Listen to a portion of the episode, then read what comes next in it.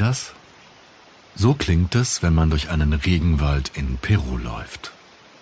Es gibt jede Menge solcher Naturaufnahmen. Man kann problemlos zwölf Stunden Regenwaldatmo im Netz finden. Oder auch 24 Stunden Soundclips, die an einsamen Küsten, im Gebirge oder auf Blumenwiesen aufgenommen wurden.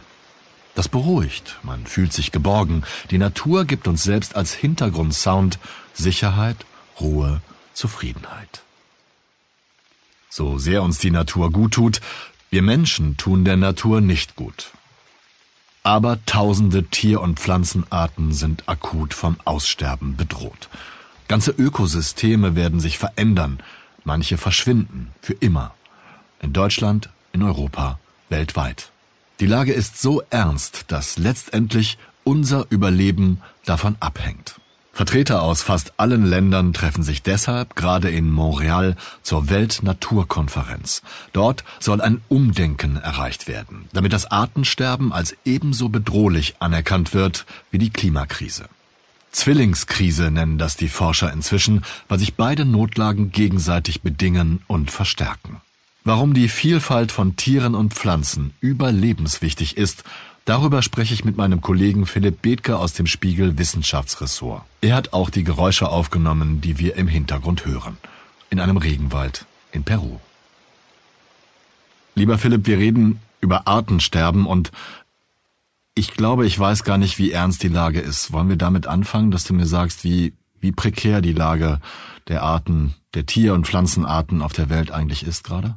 Lieber Olaf, sehr gerne. Äh, und es ist fast schon der wichtigste Punkt. Wir müssen darüber reden, wie ernst das Artensterben ist, weil es selbst intelligente Leute noch nicht ernst genug nehmen. Die Erfahrung mache ich leider immer wieder. Artensterben ist so ein Thema, das immer noch so in der Waldwiesen- und Blümchenumgebung stattfindet wir müssen verstehen, dass es beim Artensterben nicht darum geht, dass vielleicht irgendein seltener Käfer oder ein seltenes Fröschlein im Regenwald von Panama stirbt, sondern dass die Lebensgrundlagen des Menschen hier in Gefahr sind, denn ganz wichtig zu sagen, der Mensch ist Teil der Natur, der Mensch ist Natur und der Mensch ist nicht jemand, der die Natur so lange nutzen kann, bis sie nicht mehr da ist, weil dann ist er selber nicht mehr da. Du hast mir im Vorgespräch gesagt, dass selbst das Wort Artensterben schon verharmlost. Ja, es hat leider so diese, diesen, diesen, diesen Klang bekommen über die Zeit. Ja, also wenn die Leute wieder und wieder in der Zeitung lesen, dass nun eine Million Arten äh, weltweit vom Aussterben bedroht sind, geht ihnen das am einen Ohr rein und am anderen wieder raus inzwischen. Das ist so mein Gefühl dazu. Und es geht eben nicht nur um das Artensterben, nicht dass irgendwelche seltene Käfer nun verschwinden, sondern mit jedem, jeder Art, die verschwindet, fehlt eine Masche im sogenannten Netz des Lebens und es geht um Lebensräume. Lebensräume sind auf der Erde massiv bedroht durch die wirtschaftliche Aktivität des Menschen im Wesentlichen. Wenn diese Lebensräume verloren gehen, geht die Lebensgrundlage von uns selbst verloren, dann strauchelt der Wasserhaushalt der Erde zum Beispiel, das Klima verändert sich, landwirtschaftliche Aktivität wird irgendwann unmöglich. Das bedroht uns unmittelbar. Das heißt also, wenn ich das richtig rekapituliere, können einzelne Arten oder mehrere Arten, die in einem Ökosystem aussterben, dieses Ökosystem nicht mehr funktionabel machen und dieses Ökosystem, wenn wir das als Mikrokosmos betrachten, ist wieder Teil eines größeren Systems und bringt da auch wieder die die Ordnung durcheinander? Ja, ich gebe dir ein Beispiel. Ich war in Peru in dem Regenwald, in einem großen, noch unberührten Regenwald, muss man sagen. Und äh, wenn man da vor Ort ist, merkt man das sehr genau. Dieser Regenwald, der in Verbindung steht dann auch mit dem Amazonas in Brasilien, ein gewaltiges Waldgebiet, der bestimmt das äh, Klima dort massiv. Also da ist wahnsinnig viel Wasser, äh, das tagsüber aus diesem Regenwald aufsteigt, hoch dann in Richtung Anden zieht, dann wieder abregnet. Es ist ein gewaltiger Kreislauf. Wenn dieser Wald nicht da wäre, äh, würde das Land komplett äh, anders aussehen und zwar sehr schnell. Diese ganze Feuchtigkeit würde dort einfach sehr schnell nicht mehr sein. Der Boden würde verarmen und der Mensch würde noch versuchen dort und versucht es ja auch äh, Landwirtschaft zu betreiben. Nur die Klimamaschine dieses Waldes wird einfach massiv unterschätzt und im Fall des Amazonas-Regenwaldes hat das globale Bedeutung. Du hast gerade das Wort Klima gesagt und du hast mir auch vorher erklärt, dass man die Klimakrise, und das verstehe ich jetzt an diesem Beispiel, nicht ohne die die Diversitätskrise, nennt man das so, zusammendenken kann, weil die sich gegenseitig bedingen, oder? Genau. Die, das Klima hängt ja massiv eben zum Beispiel vom Wasserhaushalt der Erde ab und wie viel Wälder, wie viel Mangroven, wie viel Sümpfe, wie viel Moore wir auf dieser Erde haben und deshalb ist das unmittelbar miteinander verbunden. Forscher sprechen deshalb auch von der Zwillingskrise und aus meiner Sicht wäre es längst Zeit, diese beiden Krisen gemeinsam zu behandeln und auch gleich ernst zu nehmen, weil die Ursachen auch sehr ähnlich sind. Die Ursachen sind immer wieder die wirtschaftlichen Aktivitäten des Menschen, die Verbrennung von fossilen Energien und so weiter. Beides wirkt zusammen und wird zu einer globalen Weltkrise. Gut, dass du das gerade gesagt hast, Philipp, denn ich wollte dich ohnehin jetzt fragen, welche Ursachen diese, diese Krise der biologischen Vielfalt hat. Aber das hast du gerade schon beantwortet oder gibt es noch weitere Faktoren? Also die, die Ursachen liegen einfach darin, dass wir als Menschen die Natur übernutzen. Ja, wir dürfen nicht vergessen, dass die Erde ein begrenzter Raum ist. Äh, es wird viel über die sogenannten planetaren Grenzen geredet. Es gibt Systeme in der äh, belebten und unbelebten Natur, die nicht grenzenlos belastet werden können. Das muss man einfach verstehen. Das versteht man, wenn man in seiner eigenen Wohnung steht. Also da passen auch nur bestimmte Dinge rein und da kann man auch nur bestimmte Dinge tun. Die Erde ist ein begrenzter Raum. Das ist ganz wichtig und wir benutzen sie so, als wäre sie kein begrenzter Raum. Der Mensch tut so, als wäre alles äh, unbegrenzt dort. Nehmen wir die Fische im Meer zum Beispiel, ja, sind so ein typisches Beispiel, ist auch ein gutes Beispiel, weil die äh, keinem gehören, ja, die gehören zu sozusagen dem Eigentum der gesamten Erde und trotzdem gibt es einige Leute, die sehr davon profitieren, diese Fischbestände zu nutzen und weil keiner aufpasst, werden sie übernutzt und äh, verschwinden, ja. Und zum Beispiel eben das Verschwinden der, der Fischbestände in den Meeren hat natürlich unmittelbare Bedeutung für den Menschen, weil das ist eine unserer wesentlichen Lebensgrundlagen, muss man inzwischen sagen. Also dort, wo in den Meeren die Fischbestände kollabieren, wo die Lebensräume zusammenbrechen, wo an Land, ja, an Land ist es dann der Boden und seine Organismen, der die, die Pflanzen nicht mehr äh, ernähren kann, ja, wenn die Bestäuber schwinden, also Landwirtschaft funktioniert ja nur, weil der Boden fruchtbar ist, weil es äh, Bienen gibt, die und andere Insekten, die die Pflanzen äh, bestäuben. Äh, wenn dieses System nicht mehr funktioniert, das ein sehr belebtes System ist, das ein sehr biodiverses System ist, dann verliert die Erde die Fähigkeit, eben Nahrung zu produzieren. Das ist das Wesentliche. Nahrung zu produzieren und übrigens ja nicht nur Nahrung.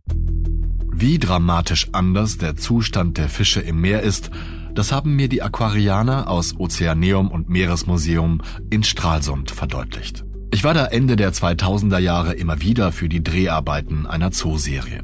Man kann im Ozeaneum die Zeichnung eines Thunfisches bewundern, die ein ausgewachsenes Tier in Originalgröße zeigt. Viele von Ihnen kennen die Bilder von Fischmärkten in Japan, auf denen ganze Thunfische verkauft werden. Kaum eines dieser Tiere dort ist zwei Meter lang. In ihrem natürlichen Lebensraum können Thunfische bis zu fünf Meter groß werden, wenn man sie lässt und nicht Delikatessen oder gar Katzenfutter aus ihnen macht. Kurze Zeit später begleiteten wir die Wissenschaftler und Tierpfleger des Ozeaneums nach Ålesund in Norwegen. Das Aquarium dort besitzt die geniale Möglichkeit, frisches Meerwasser direkt in die Becken zu pumpen, um ideale Verhältnisse für die Fische zu schaffen.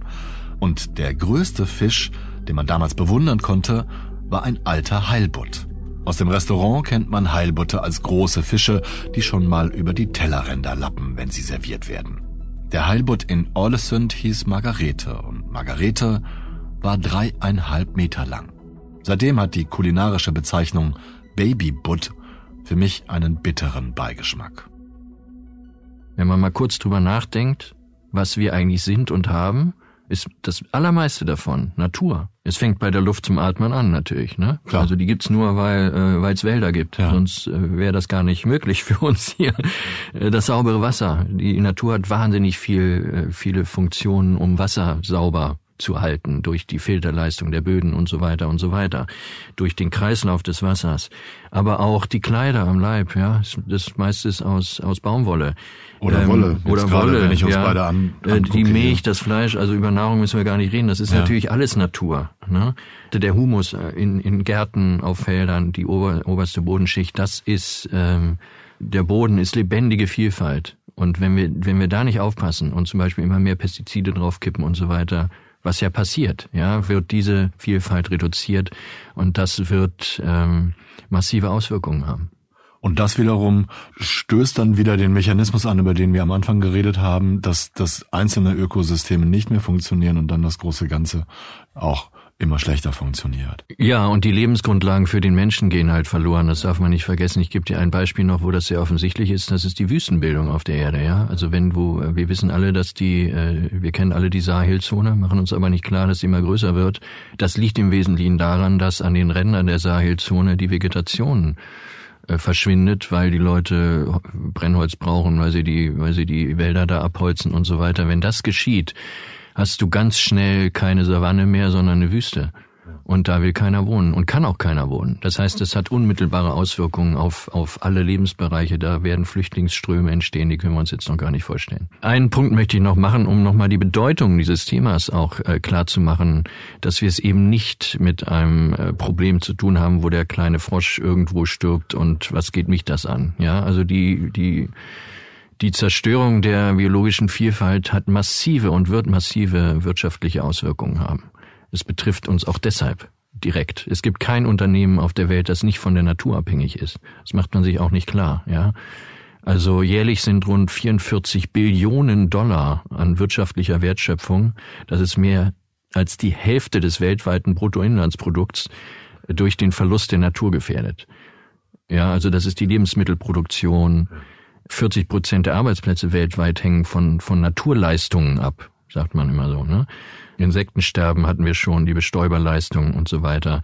Also zu glauben, die Wirtschaft sei von der Natur abgekoppelt auf irgendeine magische Weise, ist komplett naiv. Natürlich. Aber so denken wir alle, oder? So denken wir alle. Ja, man denkt ja. irgendwie, und es liegt natürlich an der Entfremdung zwischen uns und der Natur. Wir haben diese Verbindung nicht mehr und sehen nicht mehr, dass alles, was wir eigentlich ja täglich haben und bekommen und kaufen können, irgendwo anders mit Natur zu tun haben. Ja. Und Naturleistungen in Anspruch nimmt wie ich sag, die Böden oder äh, auch nur die Luft Oder auch die Fertigung, ne, dass man ja, irgendwo eine genau. Fabrik genau. hinbauen muss, die dann auch Strom braucht und Eben. Platz braucht. Ja, es ist uns alles nicht so richtig klar. Äh, ich möchte das immer auch umdrehen, ja, das ist auch eine Chance. Also das Weltwirtschaftsforum sagt, wenn wir andere Wirtschaftsmodelle uns überlegen, die darauf mehr Rücksicht nehmen, ja, könnten wir bis 2030 zum Beispiel 400 Millionen neue Arbeitsplätze schaffen und einen jährlichen Geschäftswert von mehr als 10 Billionen Dollar. Also ich will damit sagen, da ist auch eine Chance drin. Das Problem ist natürlich die Konzentration des Wirtschaftssystems auf ein immer mehr, ohne eine Grenze zu erkennen, zu sehen. Äh, die Lösung ist, das Wirtschaftssystem umzubauen. Ja, und den, letztlich den Wachstumsanspruch, den die Wirtschaft heute hat, in Frage zu stellen, weil nochmal ein ewiges Wachstum auf einer Erde, die nur ein, einen Anfang und ein Ende hat, sozusagen einfach auch ja schon logisch nicht funktionieren kann. Ich habe nicht viel Hoffnung, dass die Leute, die an den Wirtschaftshebeln sitzen, diese Logik so so naja, verinnerlichen, sag ich mal. Also das wird sicherlich schwierig, weil ich glaube, dass du die Leute, die jetzt gerade von diesem Profit leben und hinter diesem Profit her sind, denen musst du ja was wegnehmen, damit es gerechter wird und ein neues Wirtschaftssystem entstehen kann. Hm, trotzdem mal hypothetisch, gibt es schon Ideen, wie ein solches Wirtschaftssystem aussehen kann, beziehungsweise vielleicht Eckpunkte, die besonders wichtig sind? Äh, die gibt es und darüber wird ja zum Beispiel eben auch, die, auch auf dem äh, Weltnaturgipfel in Montreal im Moment verhandelt. Ne? Es geht, wie, wie lösen wir eigentlich diese Krise? Ganz wichtig ist natürlich erstmal die Anreize zu entfernen, die naturschädliches Wirtschaften ermöglichen. Zum Beispiel? Und, und die sind gewaltig. Es werden 500, ich vergesse immer die Zahl, über 500 Milliarden US-Dollar jährlich an nat sogenannten naturschädlichen Subventionen gezahlt, weltweit. Ne? Auch in Deutschland übrigens. Also Deutschland ist da gar nicht ausgenommen. Äh, ich sage ein paar Beispiele, um das klarer zu machen. Pendlerpauschale, ja, schreien jetzt alle auf. Aber eine Pendlerpauschale, also Leute zu belohnen, die mit dem Auto zur Arbeit fahren, ne, ist natürlich eine, eine naturschädliche Subvention. Ja, das muss man leider auch mal immer, immer so sagen. Mehrwertsteuerermäßigung für Milchprodukte und Fleisch, vollkommen irre. Ja, Milchprodukte und Fleisch, also die Fleischerzeugung ist ja auf eine Art äh, naturschädlich, äh, die sich die Leute nicht klar machen. Immer noch nicht. Ich, ich musste das auch äh, schmerzlich lernen. Aber das ist das eine große Ding, das jeder tun kann, ist weniger Fleisch essen. Ne? So, und diese Produktion dann auch noch zu begünstigen über eine Mehrwertsteuermäßigung, das ist natürlich äh, in Wahrheit verrückt. Förderung von Biokraftstoffen. Kann man hin und her diskutieren, aber du nutzt natürlich dann die Ressourcen der Natur für was, was du auch äh, durch ein Windrad erledigen kannst am Ende des Tages. Ja, also da wird auf dem Feld ist nur ein bisschen teurer, ne? Nicht ganz so günstig wahrscheinlich. Wird auf dem Feld Energiemais ange, angebaut. Ja, da könntest du auch was anderes mitmachen oder es einfach mal in Ruhe lassen, damit da die Natur Platz hat und der Biomais wird dann, äh, der Energiemais wird dann zu Kraftstoffen verarbeitet und äh, damit fährt ein Auto. Das ist in Wahrheit irre. Und das Schlimmste daran ist, dass die Staaten der Welt diese Dinge auch noch fördern. Ne? Also ich muss gar nicht reden, auch Braunkohlewirtschaft wird natürlich äh, sehr gefördert, ja. Äh, Steuerermäßigung für Agrardiesel und Schiffsdiesel also das passiert in unserem Land. Ne? Und da frage ich mich natürlich, äh, habt ihr sie noch alle? Ja, also äh, das sind Mechanismen, die müssen abgebaut werden. Das heißt, eine der Forderungen auf dieser Konferenz jetzt ist, die naturschädlichen Subventionen um mindestens 500 Milliarden jährlich abzubauen und das Geld umzuwidmen, um, um die Natur zu schützen. Ne? Das wäre äh, sehr, sehr hilfreich. Was gibt's denn sonst noch für Ziele? In, auf dieser Konferenz in Montreal. Ja, die drastische Verringerung des Pestizideinsatzes. Ich habe schon drüber geredet. Pestizide fördern erstens eine sehr einseitige oder sehr, sehr verarmte Landschaft. Ja, klar. Also es wird, Monokulturen. Ich meine, ja. ist ja in gewisser Weise auch verständlich. Du willst nur, dass das wächst, was du auch ernten kannst, aber ja, es ist nicht gut für die biologische Vielfalt. Und zweitens äh, merkt man schon, dass auf Dauer sozusagen die die Lebensgemeinschaften der Böden deren Bedeutung wir gar nicht überschätzen können, einfach äh, geschädigt werden. Ja. Pestizide reduzieren, Müll reduzieren, kein Plastikmüll. Wir kennen das Plastikproblem, äh, das Mikroplastikproblem in den Ozeanen. Da wissen wir noch gar nicht, was das zu was das eigentlich führen wird. Also das ist natürlich ein Desaster. Und wichtig ist dann natürlich auch Land für die Natur ähm, beiseite zu legen. Also wo die Natur sozusagen ihre Leistungen erbringen kann, die sie für den Planeten bereitstellt. Ja, dafür musst du Land im Wesentlichen alleine lassen. Während seiner Recherchereise in Südamerika hat Philipp für das Videoressort gefilmt und unser Kollege Marco Kasang hat daraus eine kurze Reportage geschnitten. Ich verlinke sie in den Show Notes. Nach drei Tagen Anreise über schlammige Pisten und durch Flüsse gelangen wir mit dem Forschungsteam zusammen im Boot auf den Salvadorsee, einen Altarm des Manu-Flusses. Hier leben noch Exemplare des Riesenotters. Er gehört zu den seltensten Säugetieren der Welt und gilt als stark gefährdet. Hauke Hobbs forscht für die Zoologische Gesellschaft Frankfurt seit vielen Jahren in Peru. Der Riesenotter ist eine Indikatorart, also zeigt an, dass, der, dass dieses Ökosystem sich noch in einem natürlichen Gleichgewicht befindet, weil der Riesenotter unheimlich viel äh, äh, Fisch pro Tag braucht, ne, also vier Kilo pro Individuum in etwa.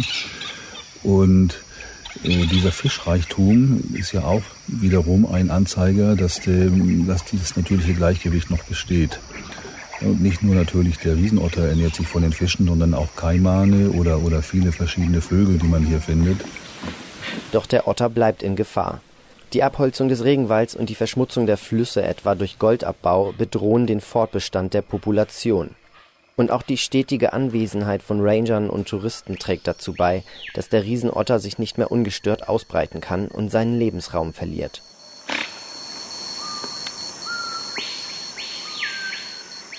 Es ist mit Sicherheit sehr wichtig, große Flächen von Land auf der Erde auch einfach sich selbst zu überlassen, ja. Und äh, nicht umsonst fordert die Konferenz in Montreal auch 30 Prozent der Landfläche mindestens und 30 Prozent der Ozeanfläche sozusagen für alle Zeit zu schützen und aus der Nutzung rauszunehmen.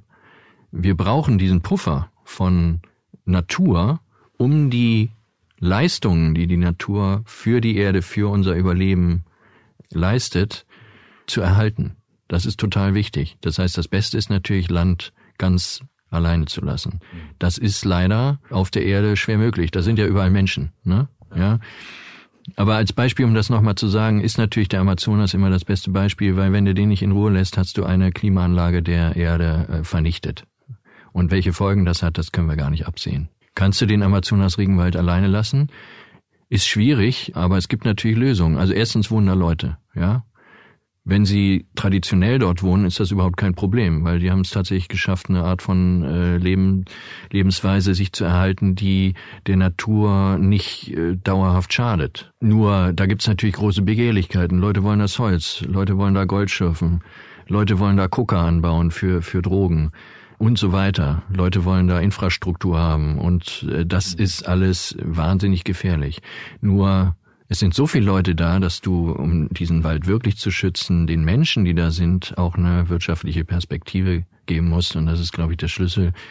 Äh, sonst wird das nicht geschehen. Also sobald der, solange der abgeschlagene Baum mehr wert ist als der, der steht, ist das ein Kampf gegen Windmühlenflügel. Den wird keiner gewinnen. Aber wie kriegt man das hin? Also wie kriegt man hin, dass der, dass der ich sage jetzt mal juristisch, dass der stehende, gewachsene, vielleicht sogar alte, lange dort stehende Baum mehr Rechte hat als ein Stück Holz, was ein Wirtschaftsfaktor ist. Also erstens musst du ihn wertvoll machen, indem du das Stehenlassen belohnst. Da äh, kannst du jemanden äh, anstellen sozusagen, dafür, dass er auf den Wald aufpasst. Das machen äh, Wildhüter, ne? Ja, ja. Äh, was, äh, was auch wirklich eine Methode ist. Ich meine, die haben dann Lebensunterhalt, auch das Tragen, das Geld tragen die in die Dörfer da. Das ist schon äh, natürlich total sinnvoll. Ne? Darüber hinaus muss der Baum möglicherweise auch mehr Rechte bekommen. Und es gibt tatsächlich eine Bewegung weltweit, die fordert Rechte für die Natur, eigene Rechte für die Natur, äh, diese zu stärken und die in Grundgesetze und Verfassungen aufzunehmen und dort festzuschreiben, damit der Wald quasi dagegen klagen kann, dass er abgeschlagen wird. Vertreten von einem Menschen, der ja auch Teil der Natur ist. Vertreten von einem Menschen oder einer, äh, einer Gruppe von Leuten, die da halt wohnt.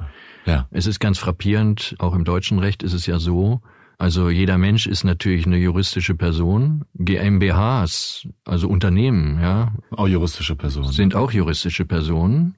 Ein Wald ist keine. Ja. Ist natürlich in gewisser Weise absurd. Und da kann man gut argumentieren, warum denn eigentlich nicht?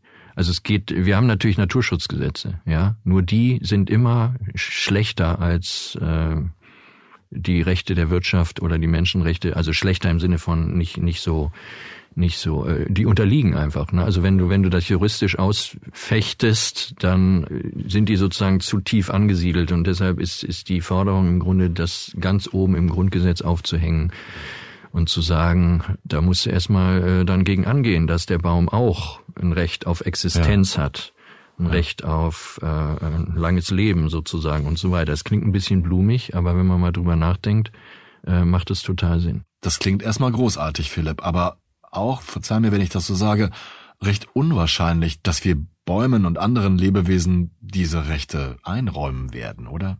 Es gibt Länder, wo das fortschreitet. Ja, in Ecuador zum Beispiel gibt es seit 2008 äh, schon einen Verfassungszusatz, der der Natur, äh, also die Natur als Rechtsperson anerkennt und ihr zum Beispiel zusichert zu existieren, ihre Lebenszyklen, Strukturen, ihre Funktionen und evolutionären Presse, äh, Prozesse zu erhalten und zu pflegen. Und es gibt tatsächlich schon Verfahren dort.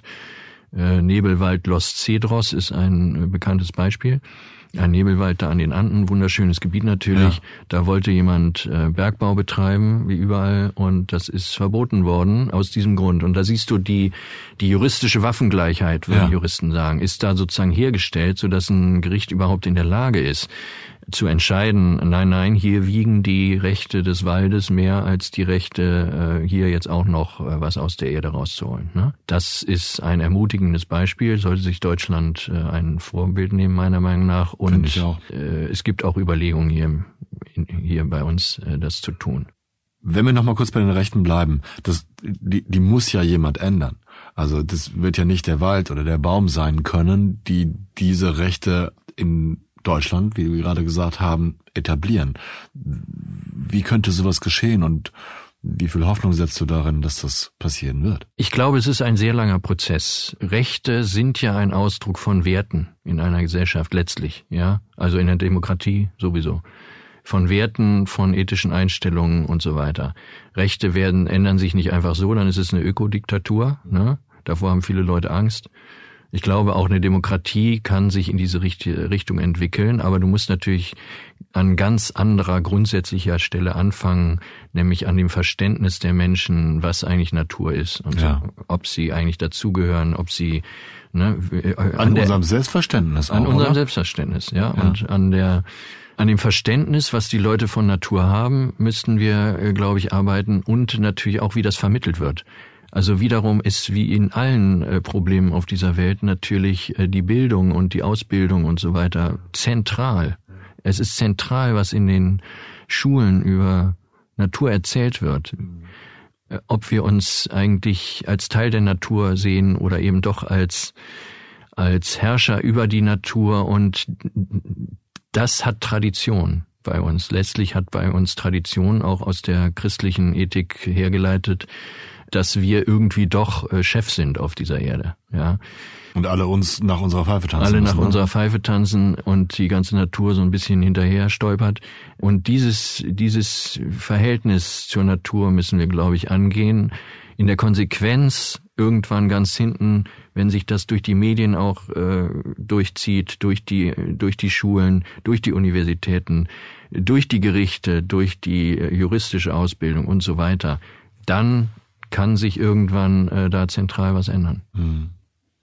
Wie viel Hoffnung hast du, dass diese Konferenz in Montreal ein ein wichtiger Schritt ist, ein entscheidender. Ich glaube, du hast mir im Vorgespräch gesagt, ein Paris-Moment wäre toll. Ja, in Montreal wäre nun ein Paris-Moment toll, dass sich die Länder einigen. Ja, also worauf müssen sie sich einigen? Es geht darum, also welches sind die Ziele? Das, das Hauptziel ist zunächst mal bis 2030 den Verlust der biologischen Vielfalt aufzuhalten und umzukehren. Mhm. Großes Ziel. Ja. Bis 2050 in Harmonie mit der Natur zu leben. Ja, das sind große Ziele. Ja. Das Problem ist, dass selbst darauf sich die Staatengemeinschaft im Moment sieht es leider so aus, nicht wirklich einigen wird.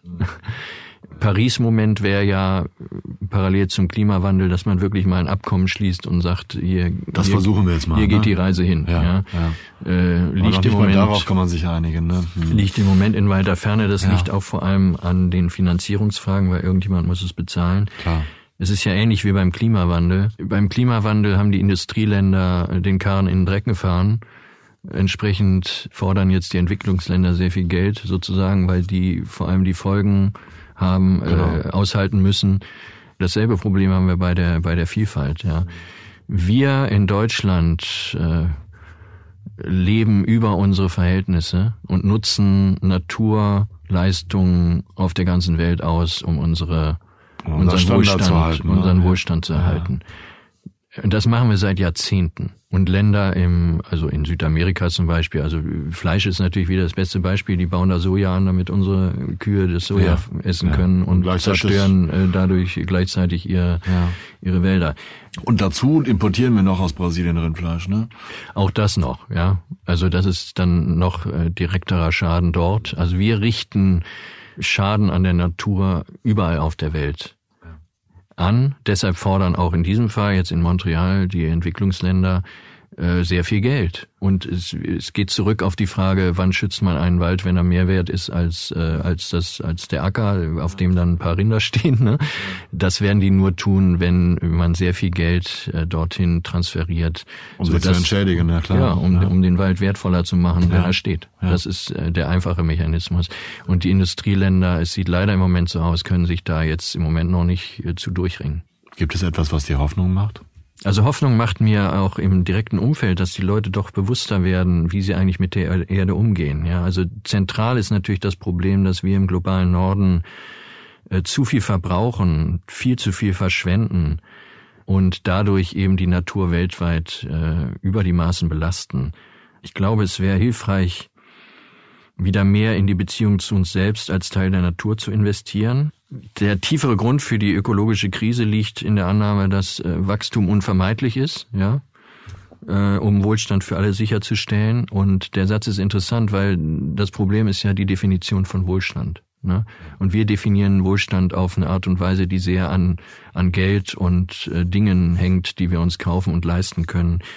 Begriffe wie Glück und gute Lebensqualität und auch Entwicklung, ja, müssten, glaube ich, neu definiert werden. Was bedeutet es eigentlich, glücklich zu sein? Ist möglicherweise auch in einem, in einem schönen Wald zu stehen, sozusagen, ne?